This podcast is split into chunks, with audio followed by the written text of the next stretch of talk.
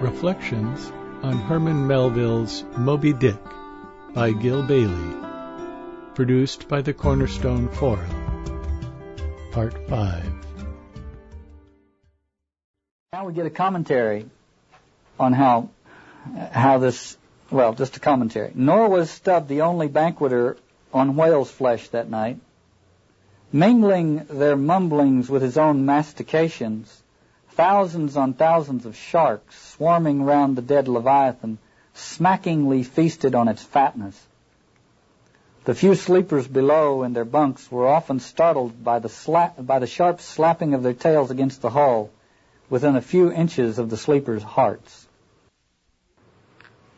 Eating of the dead carcass, which is simply a parody of the Christian Eucharist, is the follow-on to this religious impulse that be, that has been perverted. It has produced a corpse, and now it produces this kind of strange, bizarre sort of a Eucharist. The steak was cooked by Fleece, the old Negro cook. And Stubb has an interesting complaint. He calls Fleece up, and he's very condescending to poor Fleece. And he calls him up and he complains that the steak is overdone and too tender. I thought that was interesting commentary on on what uh, I would almost call franchise Christianity, uh, that its rituals are overdone and too tender. Uh, so there's Stubb complaining that the that the steak is overdone and too tender, and so and also the sharks are making a lot of noise. So he says to the cook, uh, "Go preach to them, get them to calm down." And old Fleece goes over there. It says, dropping his light low over the sea so as to get a good view of his congregation. Now, this is also the reversal of the the order of the ritual. That in in the uh, in the proper order of the ritual is the liturgy of the word and then the litur- liturgy of the Eucharist. But this is going back. This is midnight going backwards. So we've had the Eucharist and then we're going to have the liturgy. And and Fleece says, "Stop that damn noise!" Straightforward, just and Stubb says, hey, don't curse them. He's, Stubb says, cook, why, damn your eyes, you mustn't swear that way when you're preaching. That's no way to convert sinners, cook. Who dat? Then preach them yourself, suddenly turning to go. No, cook, go on, go on. Well then, beluded fellow critters, he starts. This, I'm not going to do too much of this, but this makes a very interesting comparison to Father Mapple's sermon in the chapel scene.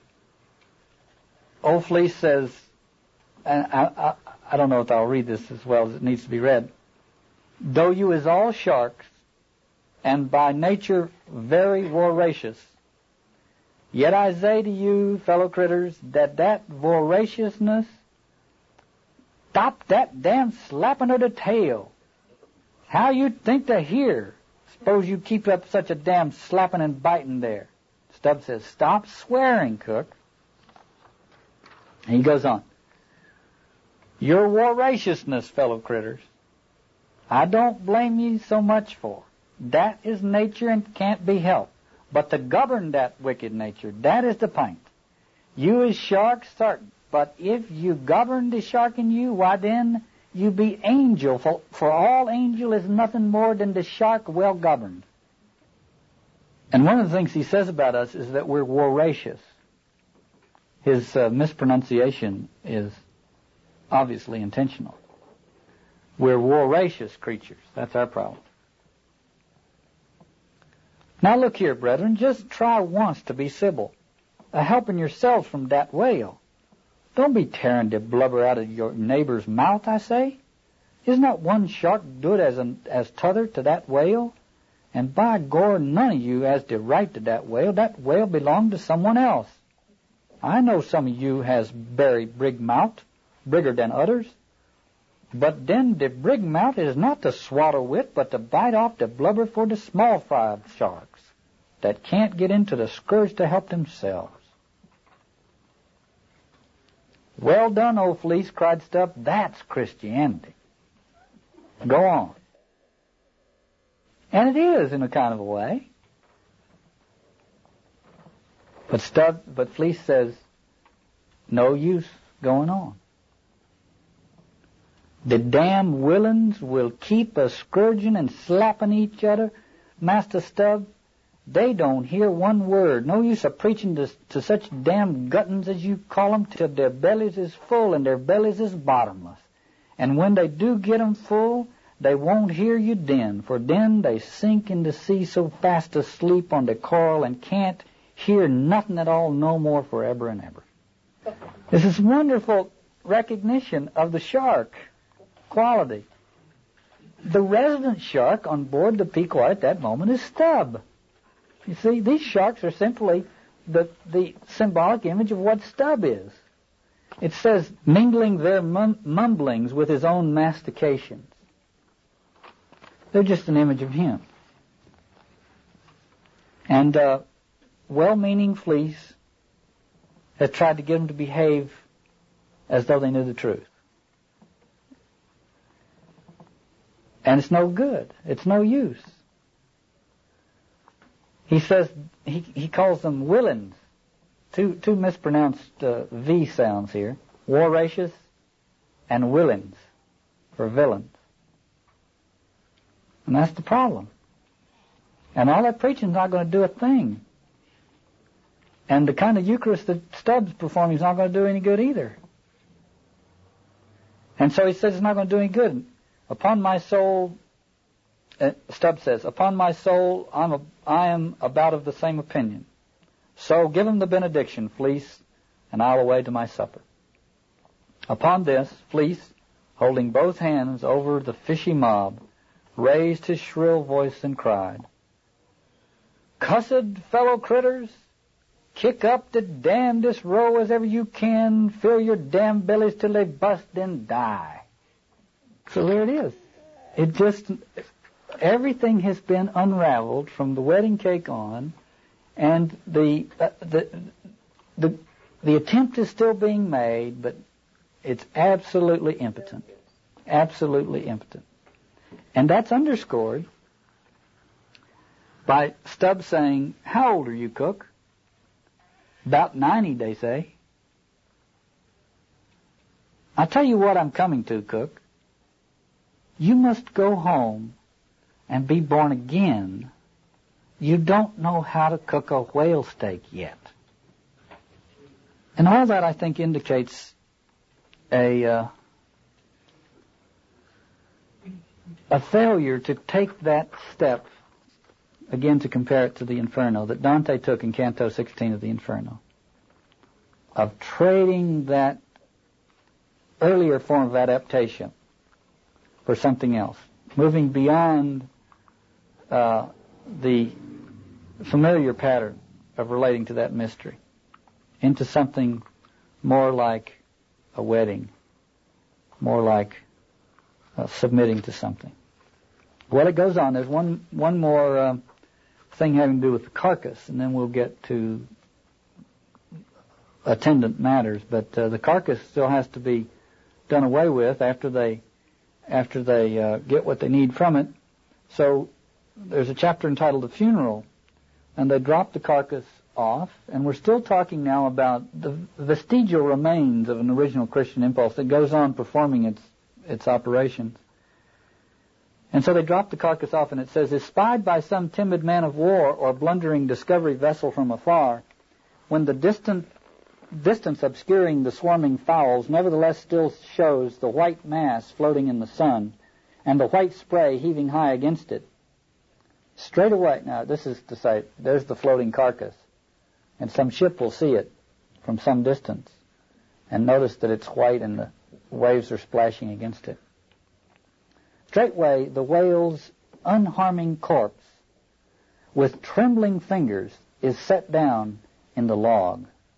Shoals, rocks, and breakers hereabouts, beware.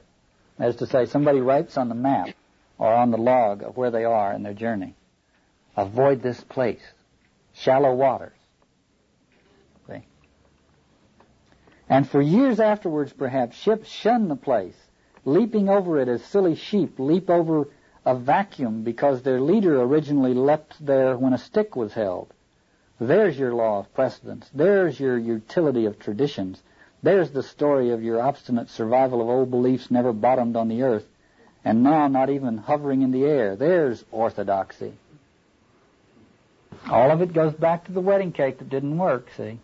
And there's the corpse that Stubb made, and now it's logged in the tradition someplace and gets incorporated into it. And it's the attempt now is to avoid the carcass, to avoid the fact that a death has occurred.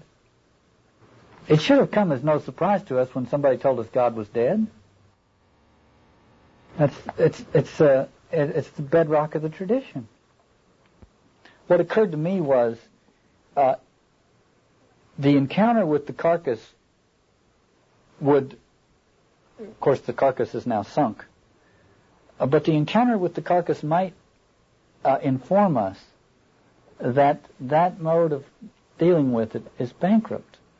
But what happens is that the one generation's means of avoiding the carcass ends up in the next generation's hymnal. And then you got, you know, the thing just goes on and on. And it can go on for a lot longer than it needs to before the crisis is encountered. That this whole approach, you got to get back to the to that wedding cake and the whale line and the crisis Dante had when he had to take that cord off and do something else with it than what he'd been doing with it. Chapter 70, the Sphinx. Now you see the the the uh, body of the whale is what Stubb eats. Stubb and fleece and the sharks all represent the kind of uh, your run-of-the-mill creatures, right? Great unwashed masses. And then you get the intellectual elite.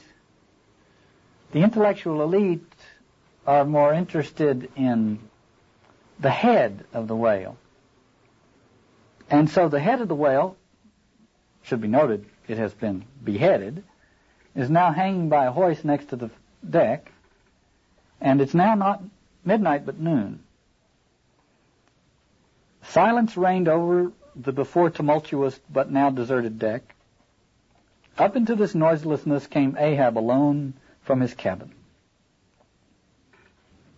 It was a black and hooded head, and hanging there in the midst of so intense a calm, it seemed the sphinxes in the desert. Speak, thou vast and venerable head, muttered Ahab which though thou, though ungarnished with a beard, yet here and there lookest hoary with mosses, speak, mighty head, and tell us the secret thing that is in thee. Of all divers thou hast dived the deepest.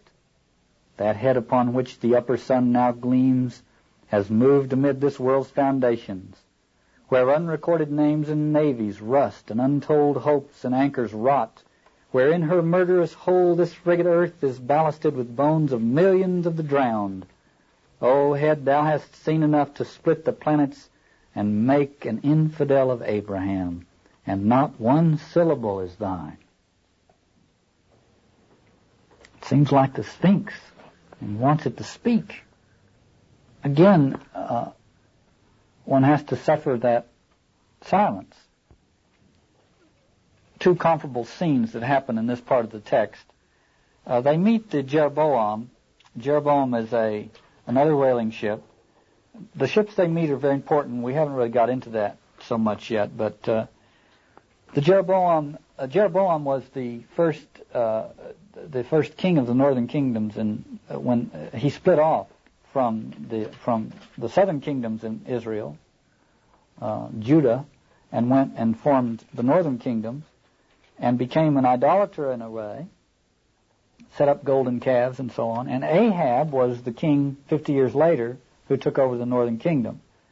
Uh, so what happens on board the, the Jeroboam is a is a prophecy of what will or what has happened on board the Pequod, and what's happened on board the Jeroboam is that a madman has taken over, calling himself a prophet, and has everybody totally terrorized uh, and uh, and uh, comp- in, involved with his demonic personality.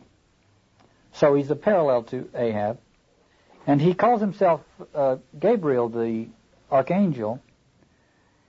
And he then, uh, it shows that when the Jeroboam comes along, he too is fascinated by this whale's head. It says the hoisted sperm whale's head jogged about very violently. And Gabriel was seen eyeing it with, with rather more apprehensiveness than his archangel nature seemed to warrant. Another little reference to that. Later in the text, the right whale's head is on the other side of the ship, and we'll, we'll end with that today. But when that's the case, the uh, who comes as close as anybody here to being the personification of evil, uh, is contemplating the right whale's head. And it says this, Meantime, Fedallah was calmly eyeing the right whale's head, and ever and anon glancing from the deep, deep wrinkles there to the lines in his own hand. And Ahab chanced so to stand that the Parsee occupied his shadow. While if the Parsee's shadow was there at all, it seemed only to blend with and lengthen Ahab's. The Jungians could ask for no more. I mean, this is just perfect that he would be the shadow of Ahab. And it goes on, as the crew toiled on, Laplandish speculations were bandied among them concerning all these passing things. But it is in the contemplation of the whale's head that Fedallah and Ahab and this wild man who calls himself Gabriel all blend together. But notice it is a decapitated, dead, rotting flesh corpse of a thing that they are interrogating. And suddenly Ahab says, Speak, speak, speak. And suddenly a voice says, Sail ho! cried the, a triumphant voice from the main masthead. Aye, well, that's cheering, cried Ahab, suddenly erecting himself, while whole thunderclouds swept aside from his brow. That lively cry upon this deadly calm might almost convert a better man. It's very important, I think, here to see what almost happens with Ahab. He's asking for a voice. And he hears the voice from the mainmast which said, There's a ship being blown this way. A stranger ship is approaching. That lively cry upon this deadly calm might almost convert a better man. And then he says, Where away? And he's told three points to the starboard bow, sir, and bringing down her breezes to us. And then he says, remember he just said might almost convert a better man. Then he says, better and better man. Would now St. Paul would come along that way and to my breezelessness bring his breezes. O nature and O soul of man, how far beyond all utterance are your linked analogies. Not the smallest atom stirs or lives in matter, but has its cunning duplicate in mind. There's much here, more I think than I've unpacked, but one thing that's important is that this is called the Sphinx chapter. And the Sphinx asks the question, the answer to which, or at least the answer to which appears to be man. And Ahab says, speak. Speak. And he, and he deals with this whale as, as, as the one who's been to these nether reaches where unrecorded names and navies rust and untold hopes and anchors rot. And he says to the head, speak. And another human being's voice calls out. And the answer to the Sphinx's riddle is man. You see that connection that's there? And he doesn't respond to the voice. He said it might have converted a better man.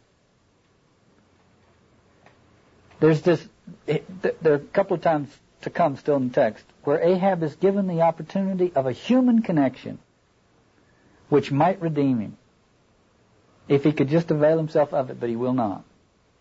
So in chapter 72, we get another picture of the situation. It's called the monkey rope. And the monkey rope uh, comes in when the one of the harpooners goes down to uh, strip strips of the of the flesh off the side of the whale, tied to the side of the ship. And the text says, down there, some ten feet below the level of the deck, the poor harpooner flounders about, half on, half on the whale and half in the water, as the mast revol- as the vast mass revolves like a treadmill beneath him. So he's turning on this whale as they're stripping off sections of its skin, but the image of a treadmill is probably appropriate here uh, because we're still talking about the weaving together uh, of things, the bringing together or the religare or the reconnecting, uh, binding back of everything. And in this case, the harpooner down there doing that is Queequeg, and uh, Ishmael says this: "You have seen Italian organ boys holding a da- holding a dancing ape by a long cord. Just so, from the ship's steep side, did I hold Queequeg down there in the sea by what is technically called in the fishery a monkey rope, attached to a strong strip of canvas belted around his waist. So here now we have Queequeg and Ishmael connected by a rope. To get the full impact of some of this, we have to go back to the chapter on the line, which indicated that it looked like a wedding cake rolled up. And there's another little inference there. It's that, and back in chapter 60, it says, speaking of the whale line, the harpoon line, both ends of the line are exposed. The lower end terminating in an eye splice or loop coming up from the bottom against the side of the tub and hanging over its edge completely disengaged from everything. And the reason that it is disengaged, the text goes on to explain, is for security. It is disengaged because if you happen to hit a whale and the whale sounds at some depth and it's tied to the to the to the loggerhead, it'll just pull the boat right down after it. And so they leave the whale line disengaged. Now, it started out looking like a wedding cake, but then it was disengaged. And that was one of its problems, of course. So back to Ishmael and Queequeg tied together by the monkey rope. Before we proceed further, it must be said that the monkey rope was fast at both ends. Fast to Queequeg's broad canvas belt, and fast to my narrow leather one. So that for better or worse, we too, for the time, were wedded. And should poor Queequeg sink to rise no more, then both usage and honor demanded that instead of cutting the cord, it should drag me down in his wake. So then, an elongated Siamese ligature united us. Queequeg was my own inseparable twin brother. Nor could I any way get rid of the dangerous liabilities which the hempen bond entailed. Just to go back a little bit, Ishmael, uh, Ahab had questioned the head of the whale. That was a sphinx. The answer to the sphinx's question is man. And Ahab wants this other answer. He wants some other answer. And here comes the voice offering him new friendship, new connection, whatever. And he can't. He said it would have converted a better man, but didn't him. And then we turn to see the monkey rope. And this is two people connected and wedded, which is what these ropes are all about, and in a very dangerous situation. The reason that the, the whale line was not tied at the end was for security. And so there's something, some danger involved in this, making this connection. He goes on, so strongly and metaphysically did I conceive of my situation then, that while earnestly watching his motions, I seemed distinctly to perceive that my own individuality was merged in a joint stock company of two. That my free will had received a mortal wound, and that another's mistake or misfortune might plunge innocent me into unmerited disaster and death. Still further pondering, I saw that this situation of mine was the precise situation of every mortal that breathed. He says here, nor could I possibly forget that do what I would, I only had management of one end of it, this monkey rope. That's the risky part. The question of evil comes up, and the question of evil comes up in the present in the in the form of the person Fedallah, the dark harpooner of Queequeg's privately financed uh, uh, whale boat. And uh, Stubb and Flask have killed a right whale, and they're talking about it. And a right whale is not much in the fishery, they say, and they're talking about it. And and uh, Flask says, uh, "How old do you suppose Fedallah is, Stubb?" And Stubb says, Do you see that mainmast there, pointing to the ship? Well, that's the figure one. Now, take all the hoops in the Pequod's whole and string them along in a row with that mast for aughts. Do you see?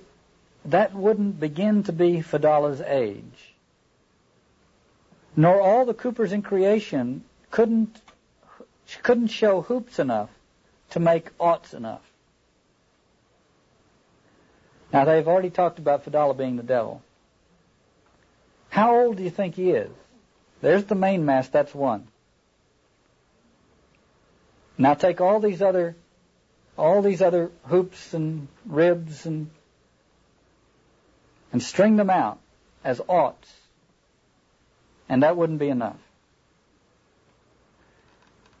To me, it's a very subtle and wonderful hint about the Pharisaical impulse with regard to evil, which sets in once the Christian mystery has been lost sight of. Namely, one responds to it with oughts and ought nots. And there's never enough of them. You just they elaborate and elaborate and elaborate, but the fundamental mystery of things has not been addressed. And so one strings out the oughts, and I would say ought nots, to eternity, and it's not enough to respond to this. And uh, says he's going to push him overboard. Flask says if he's going to live forever, what good will it do to pitch him overboard? Tell me that. Give him a good ducking anyhow. But he'd crawl back. Duck him again, again, duck him again. Keep ducking him. Not going to do any good, but just keep over and over and over doing it. It's another version of, of old Fleece saying, it's not going to do any good. There's a passage in Martin Buber where he talks about the moral man. He says, if you have lost the I-thou relation with the ground of your being, to, to use Tillich's term, if you have if you have lost that connection, then your religiosity might throw you up onto the shores of morality, and there you would, you know, flounder. And he defines the moral man this way.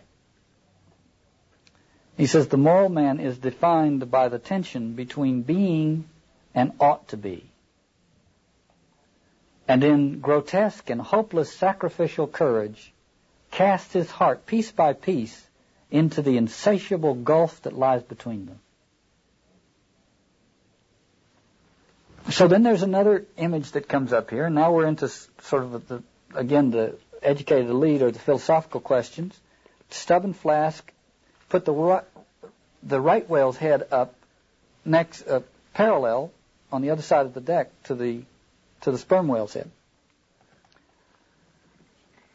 And uh, Stubb says, I wonder what the old man wants with this lump of foul lard, said Stubb, not without some disgust at the thought of having to do with so ignoble a leviathan. The right whale's not highly regarded. What's with it? said Flask, coiling some spare line in the, in the boat's bow.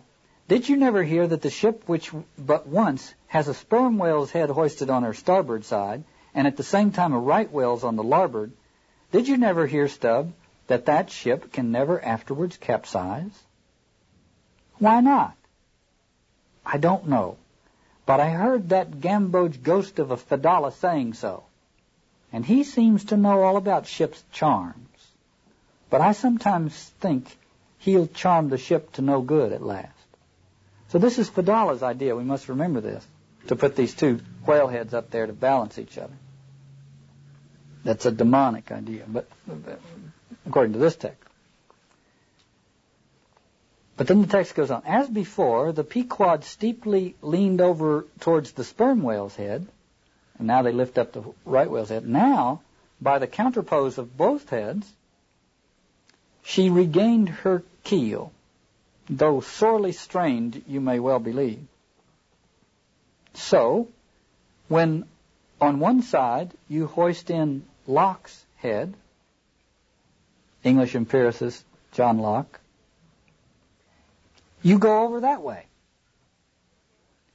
But now, on the other side, you hoist in Kant's, Immanuel Kant's, critique of pure reason, and you come back again.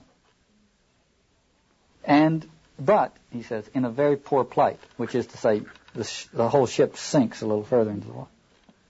John Locke, empiricism, reason, Immanuel Kant, critique of reason. And the text says, thus some minds forever keep trimming boats. Reason, critique of reason.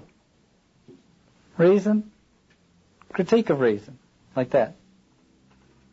Back and forth. Notice this is Fedallah's idea.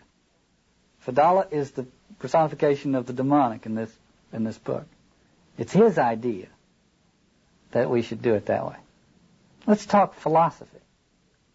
Reason, critique of pure reason. It's really reason and mystery.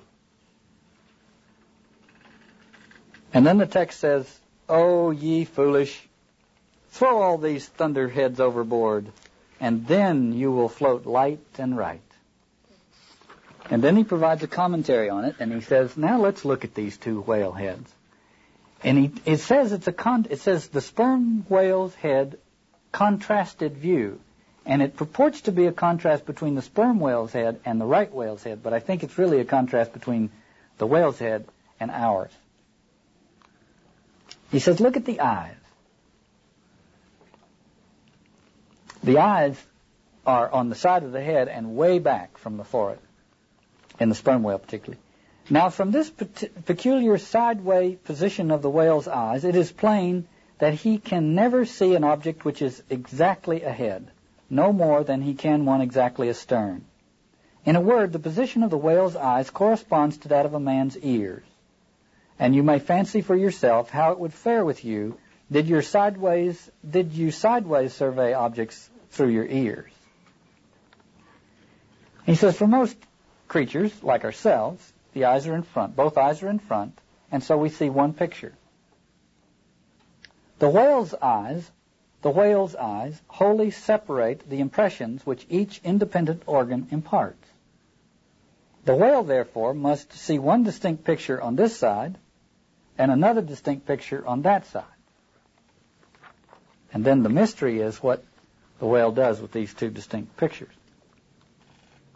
As opposed to us, who have these two whale heads up, dead, decapitated whale heads, philo- philosophical positions up here, reason and mystery. Anyone's experience will teach him that though he can take in an undiscriminating sweep of things at a glance, it is quite impossible for him attentive, attentively and completely to examine any two things, however small, at one and the same instant of time. Never mind if they lie side by side and touch each other. But if you now come to separate these two objects and surround each by a circle of profound darkness, then in order to see one of them in such a manner as to bring your mind to bear on it, the other will be utterly excluded from your contemporary consciousness. This is our fate. How is it then with the whale? True, both his eyes in themselves must simultaneously act, but is his brain so much more comprehensive, combining, and subtle than man's that he can at the same moment of time attentively examine two distinct prospects? One on one side of him and the other an, in an exactly opposite direction? If he can, then, is it as marvelous a thing in him as if a man were able simultaneously to go through the, the demonstrations of two distinct problems in Euclid? So he presents here this mystery of a mind that can understand paradox, can take in both of these realms at once, instead of uh, reason and mystery, I'm just calling it that, instead of reason and critique of reason or but a mind that can superimpose those all together in one and not have to be going back and forth and back and forth and back and forth. There's a price to be paid for it. He notes the extraordinary uh, the extraordinary vacillations of movement displayed by some whales when beset by three or four boats. And he says, I think that all this indirectly proceeds from the helpless perplexity of volition in which their divided and diametrically opposite powers of vision must involve them. That is to say, to live in that world where those things blend, where the opposites are comprehended at once and not sequentially, is to surrender some of our will some of our volition. Because we act much better and more forcefully in situations where we ignore half of the picture. Well, one concluding remark in that, well, first the, the ear, he notices that the ear, the ear of the whale is so small you can't even find it. Uh, and then he says, is it not curious that so vast a being as the whale should see the world through so small an eye, or hear the thunder through an ear which is smaller than a hair's? But if his eyes were broad as the lens of Herschel's great telescope, and his ears capacious as the porches of cathedrals, would that make him any longer of sight or sharper of hearing? Not at all. Why then do you try to enlarge your mind? subtleize it. Subtleize it.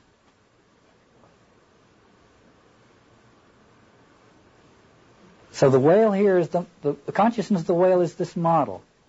Drop the two thunderheads, he says, into the sea and bounce up a little bit on that, you know, come up out of the water a little bit. And try to develop that whale's capa- capacity for bringing those opposite perceptions into play at the same moment. And realize that by doing so, it will cost you something. And what it will cost you is that, is that what Santayana called the monorail of sheer will. You can't have that.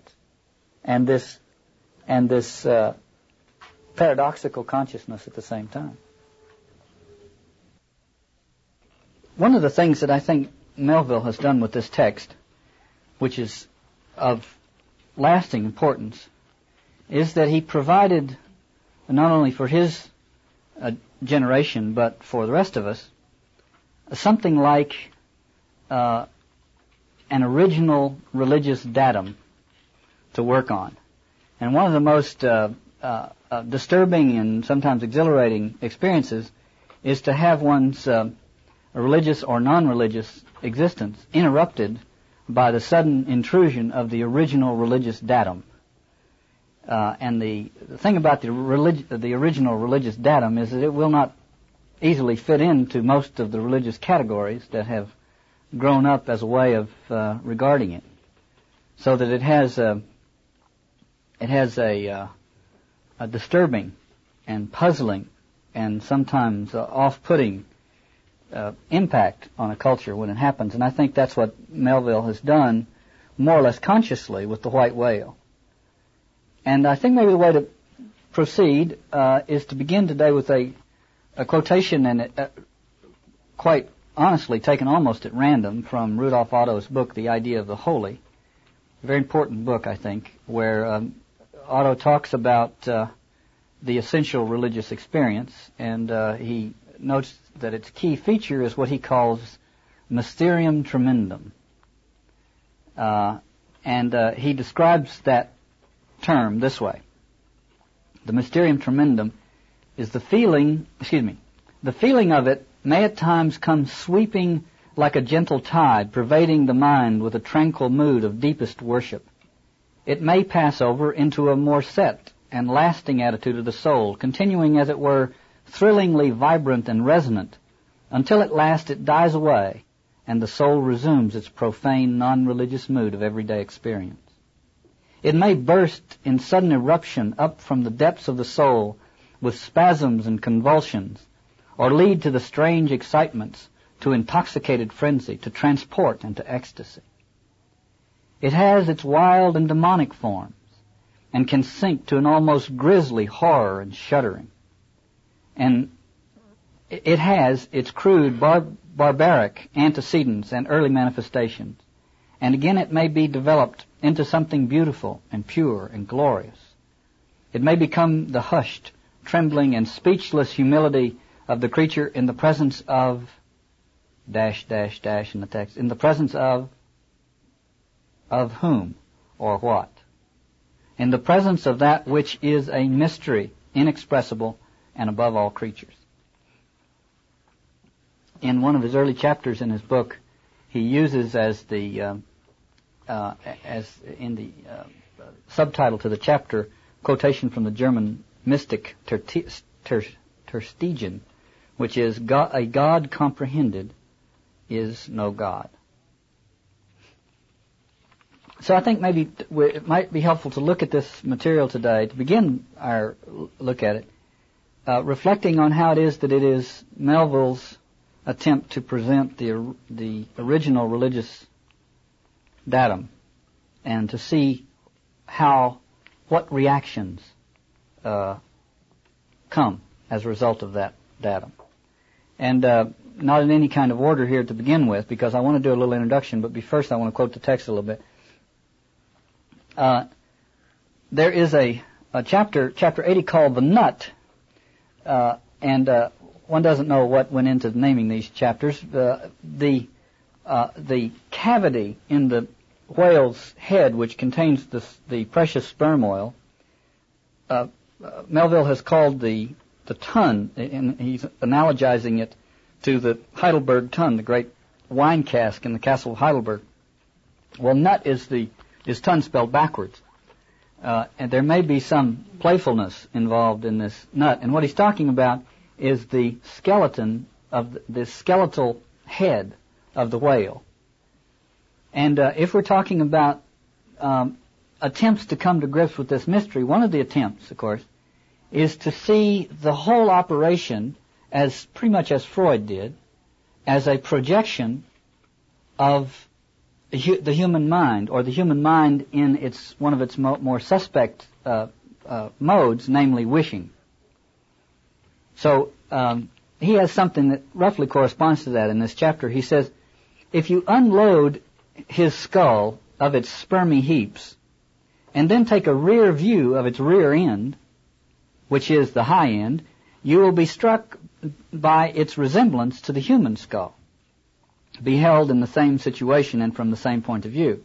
Indeed, place this reversed skull, scaled down to the human magnitude, among a plate of men's skulls, and you would involuntarily confound it with them. A little, one of the takes on this thing is a kind of a scientific take, which is how curiously that that uh, that approximates or mirrors the human head. But notice that's only true in its dead and skeletal form. After its spermy heaps have been unloaded, and so on and so forth. Far from it to appear that way when it's in its living state.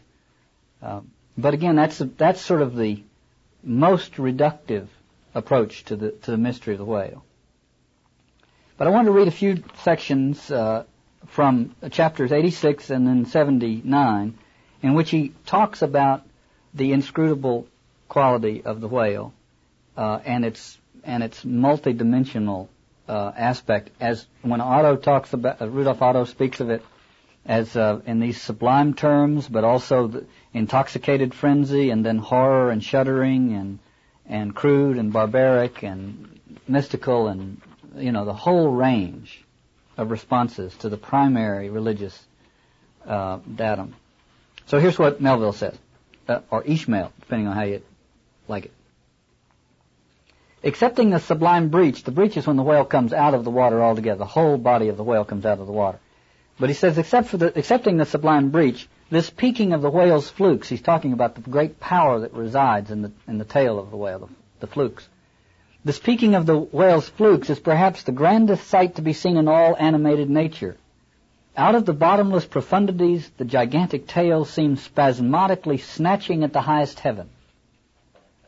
I want to call your attention to the to the sort of oxymorons in here, namely the the what what seems to be uh, he goes so quickly from one pole to the other, snatching spasmodically at the highest heaven. So in dreams have I seen majestic Satan thrusting forth his tormented colossal claw from the flame Baltic of hell.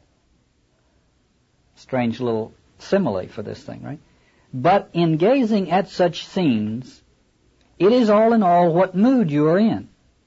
If in the Dantean, the devils will occur to you if in that of Isaiah, the archangel. Because it contains both. The original religious datum contains both of those. The mystery and the shudder. And then he goes on to say, Dissect him how I may then, I but go skin deep, I know him not, and never will. But if I know not even the tail of this whale, how understand his head much more how comprehend his face, when face he has none. Thou shalt see my back parts, my tail, he seems to say, but my face shall not be seen. That's right out of 33rd chapter of Exodus. God says to Moses, I'll put you in the cleft of the rock. You can't, you are not up to the straight on view. I'll let you see the back, the hind quarters. He goes on, but I cannot completely make out his back parts and hint what he will about his face, I say again, he has no faith. And in chapter 79, somewhat along the same lines, he says, In the great sperm whale, this high and mighty godlike dignity inherent in, in the brow is so immensely amplified that gazing on it, in that full front view, you feel the deity and the dread powers. Notice that. See, he doesn't let you get away with too much the deity and the dread powers more forcibly than in beholding any other object in living nature. For you see no one point precisely. No one distinct feature is revealed. No nose, eyes, ears, or mouth. No face. He has none proper. Nothing but that one broad firmament of a forehead pleated with riddles. And he goes on a little further to say, But how? Genius in the sperm whale? Has the sperm whale ever written a book? Spoken a speech? No. His great genius is declared in his doing nothing particular to prove it. It is, moreover, declared in his pyramidical silence. And then he says, if then Sir William Jones, who read in thirty languages, could not read the simplest peasant's face in its profounder and more subtle meanings, how may unlettered Ishmael hope to read the awful Chaldee of the sperm whale's brow?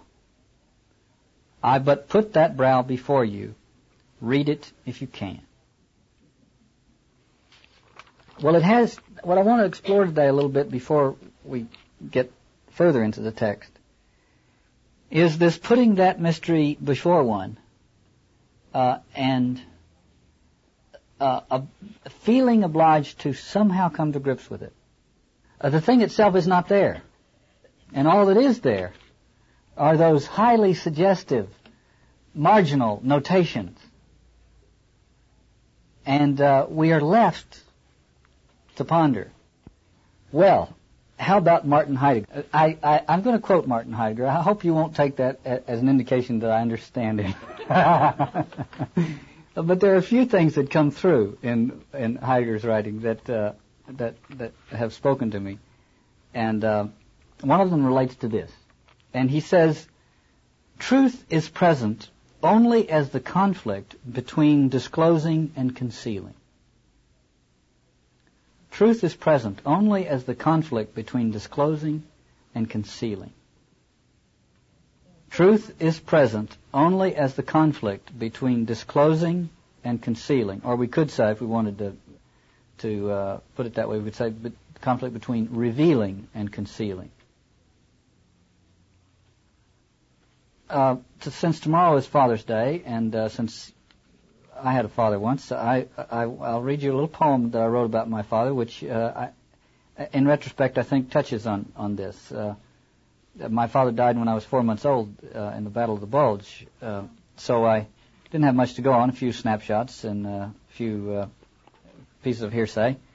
Um, but I wrote a poem about him uh, number of years ago. Actually, I think this poem was actually completed when I was about eight, but I didn't have words for it until I was about 38. But in any case, I wrote this poem uh, some years ago, and uh, I, I want to read it not because I want to indulge in any of my own business, but because I want to offer it as, a, as an example of this this conflict between disclosing and concealing, wherein the truth uh, mysteriously lies. I'm just going to quote a few lines from the poem. He gave his absence to me as his gift, who could not wait around to give himself. And later in the poem, then, sudden as the first, a second gift arrived.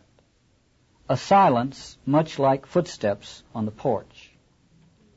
I memorized the knocking like a poem. You feeling that? The absence and the presence. The absence that cannot be extricated from the presence, and vice versa. And if one is in, as he, Melville says if you're in the Dantean mood, it looks like devils, and if you're in the mood of Isaiah, it looks like archangels. If one is in one place, it feels like absence. And in a slightly different place, it feels like presence. And in another place, it feels like something of both. And therein, says Heidegger, is the region of truth, real human truth, is in that mystery, that mysterious place so that the so that truth, what we think of as what we whatever comes to our minds when we use the word truth, is something one might say we catch the coattails going around the corner. That that is the nature of it, to be caught that way. Uh, the American poet W.S. Merwin says, "Tell me what you see vanishing, and I will tell you who you are." Or at least be able to tell you whether you're in the Dantean or an Isaiah mood. so I wanted to rehearse my favorite uh, apocryphal story about uh, uh, the way God's done things, not only because I made it up, but also because it it uh, seems to me to fit the situation. Um, and it is that the, the original divine strategy uh, after the fall was simply to try to go down there and wake them up. And so God uh, began that with the call of Abraham and uh, and the sending of Moses, and uh, and then after that, pretty much relied on these uh, these wild prophets to go in and and and literally wake them up, get them awake, and uh, the the the uh, return to slumber happened almost immediately. Uh, so it was just having just going over and over. This wasn't working. And so there, my fancy is that there was this, uh, that God sort of threw up his hands and uh, slumped down in the chair uh, and, and, said to his his uh, stable of archangels, "Will somebody please go over to the divine thesaurus and look up a word that is a synonym for uh, awakening, but that has just enough slumber in it so that these people who are so given to somnambulance might go for it. And they went over and paged through the thesaurus and came up with the word arousal. And uh, God said, well, that's it. So we will try a new strategy, and that is to arouse them. And that, uh, and, and, that was the uh, beginning of the Christian dispensation. That is to say, this person comes along who is quite distinct, so distinct that the actually the Christian scriptures themselves make uh, have John the Baptist come do a uh, uh, do a walk on part, you know, early on, just so you'll see the difference uh, between uh, strategy one and strategy two. Um, and uh, so what happens is that um, what I should go back a minute. The Hebrew poets had had anticipated this, or at least intim- they had intimations of the fact that their God was a jealous God, and that the and that the and that religion was like that other human experience, which in, which borders always on madness and delusion, which is a love affair. And so there, there was already some intuition of that. But now there comes along one who is whose dominant feature is his attractiveness not of his message, uh, but just of his being. And so uh, it becomes a, an arousal. In, uh, if we use the metaphor of the religious of the uh, of love affair, uh, we will always be involved in uh, s- some level of delusion or illusion about it, and these will always have we will always have, be having to correct them, bring things into clearer light and so on. So there's always some of that going on. That's what beckons us on. Uh, and if religion, religious life has its analog there, uh, another interesting thing we could note about it is that uh, impassioned terminations of the affair are often the very sources of its rekindling uh, in both love affairs and religious life. So anyway, the new strategy was um, was evocative rather than provocative. That is to say, it invited a response. The word evocative means to call a voice out instead of to speak a voice. So the whale, in not speaking, the mystery in not speaking, if there's going to be a vocation, is going to have to be launched by the curious one. And uh, so an evocative religious strategy, uh, one that will get the religious wallflowers up off their seats and onto the dance floor, some kind of hiking of the skirt or whatever, something that will get the process going again. Uh, well, Martin Heidegger, let me go back to Martin Heidegger uh, talked about, speaking of the dance floor, he talked about the hermeneutic circle. Now, when I said those words, hermeneutic circle, didn't scare any of you. Uh, but uh, for those handful of people who understood what Heidegger was talking about, uh, which which I, I, won't include myself in that group quite yet, but anyway, uh, it, it had disturbing implications. Um, it sounds tame enough, but it's the philosophical version of, of what the physicists discovered at the sub- subatomic level of of matter, namely that uh, the the coordinates disappear and all you have left is relationship. Is is a mysterious, fluid relationship that you can't nail down. When Heidegger said talked of the hermeneutic circle, what he's what he what he was doing is suggesting that the classical hermeneutics is the is the way of interpreting something, life, a text, an event, an experience, anything. The classical way of interpreting was, here's the thing to be interpreted, and we must find out what it means. Boom. From here to there. Heidegger said, it is a circle. There is mystery there. The purpose of a symbol is is not Uh, to get us to exercise exercise our intellects until we figure out what it means. The purpose of a symbol is to get us into mystery. Is to draw us into mystery. And the way we do that is to begin to perform the interpretive work. But not so as to arrive at the answer, but so as to get onto the dance floor. So as to get drawn in to participation into participation with the mystery.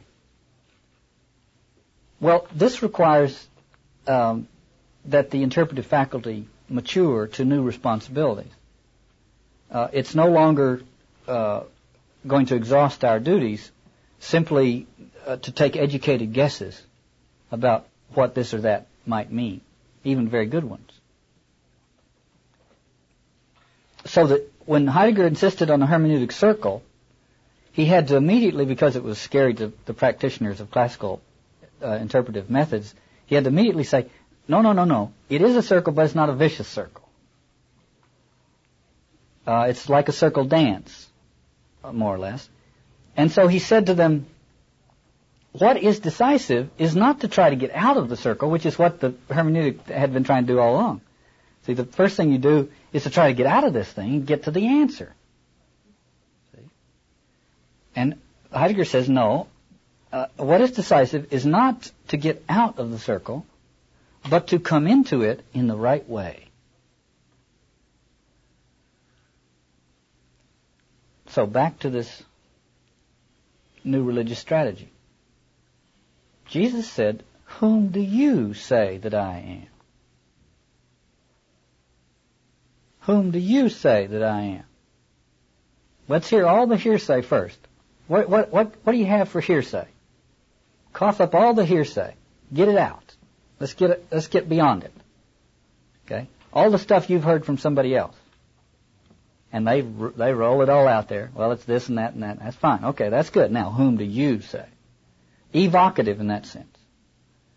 The Gospel of John is bracketed, practically. The beginning and the end. With these two statements. The first, the first statement Jesus says in the Gospel of John is, what do you want? These people come up to him and say, you know, teach us, or where are you going, or can we go? What do you want? And at, at, the end, of, when he's being arrested, they uh, they all come up with their torches and lanterns and clubs, and they and he says to them, "Whom do you seek?" It's practically brackets it. Well, I mention that because it is a way of maintaining the mystery keeping it blank like this, you see, and saying, okay, you make a commitment. And that's where truth is. Truth, it comes out of that commitment in the face of that mystery. And then it is a truth that not only reveals something about the mystery, but something about us as well. Wallace Stevens says, the human end in the Spirit's greatest reach, the extreme of the known in the presence of the extreme of the unknown. And again, it's that, it's that place where what's hidden and what's revealed are indistinguishable. And finally, Heidegger concludes this thing where he says, what is decisive is not to get out of the circle, but to come into it in the right way. And he concludes that by saying, in that circle is hidden a positive possibility of the most primordial kind of knowing. So there are two mysteries here. One is the mystery, if we go back to Melville, one is the mystery of the whale in all its, in, in all its, uh, multidimensionalness. And the other is the mystery of the interpretive approach to the whale. That to enter into the, into the attempt to articulate what this whale means and is draws us into the mystery. We don't literally have to go whaling. If we can somehow be, be seized by a symbol that draws us into that same mystery. Now, a lot of these people went whaling. People like Flask and Stubb, and uh, did them very little good. So um, the point is to be drawn into the mystery. So, the whale presents a problem to the uh, rational or logical mind. To the, a larger consciousness, it presents a mystery. Uh, problems are supposed to have answers, uh, and mysteries don't need them. Uh, but if we approach it as a problem, we have in the English language something that's very helpful, which is that uh, we often call the answer to a problem a solution. And uh, that really is psychologically the answer to the problem, is a solution. The alchemist understood this. Uh, you must get it into solution. You must re-dissolve it. So you must enter in yourself to the solution. You must take a bath. See? That's the problem, is that you need a bath.